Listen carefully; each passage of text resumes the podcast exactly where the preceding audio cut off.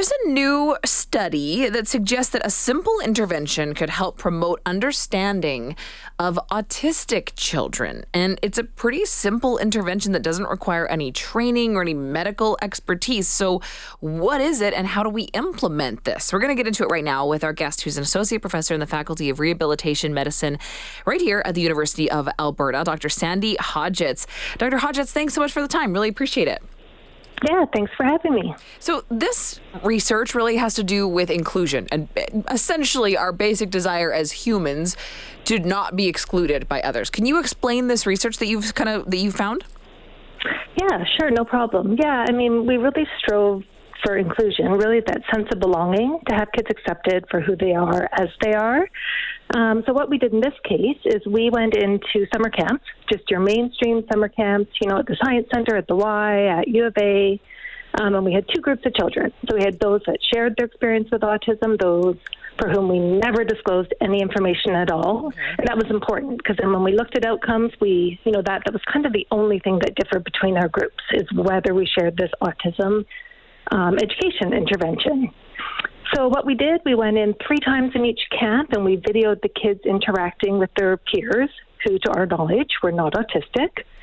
Um, and then for the intervention group, on the second day, we just did this brief five to 10 minute autism education intervention that we delivered with all the peers, uh, the camp staff, um, and had a Q&A about it. And that intervention had, had four parts to it.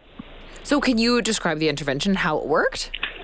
Yeah, so all we did is we co co-constructed a script with the autistic camper's parent, okay. also with the autistic camper whenever they were able or wanted to participate, and we shared their diagnosis. So we did use the word autism.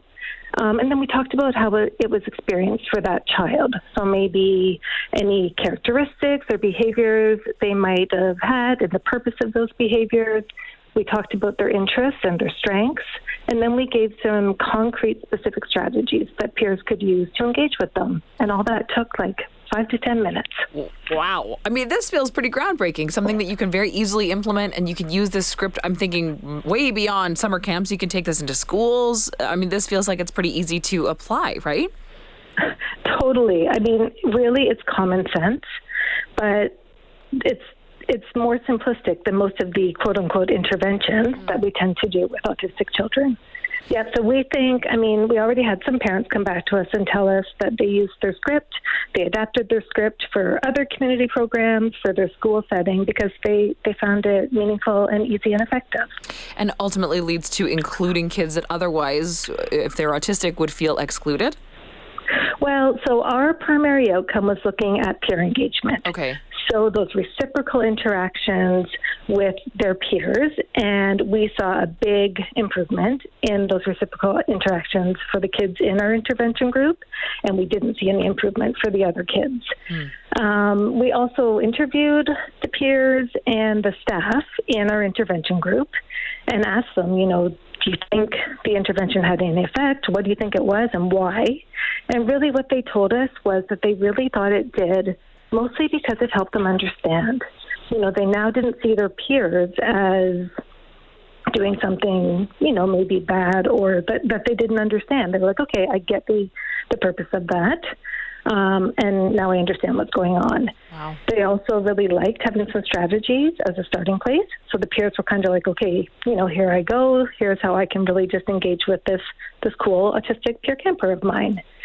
Um, what a what a what a great piece of research and and way to apply it that can do so much good. Dr. Hodgetts, thank you so much for explaining that. Really appreciate your work. Yeah, thanks for having me. Of course. Take care. That's Dr. Sandy Hodgetts, Associate Professor in the Faculty of Rehabilitation Medicine right here at the University of Alberta, came up with a simple intervention that could help other kids, peers, promote understanding of autistic children.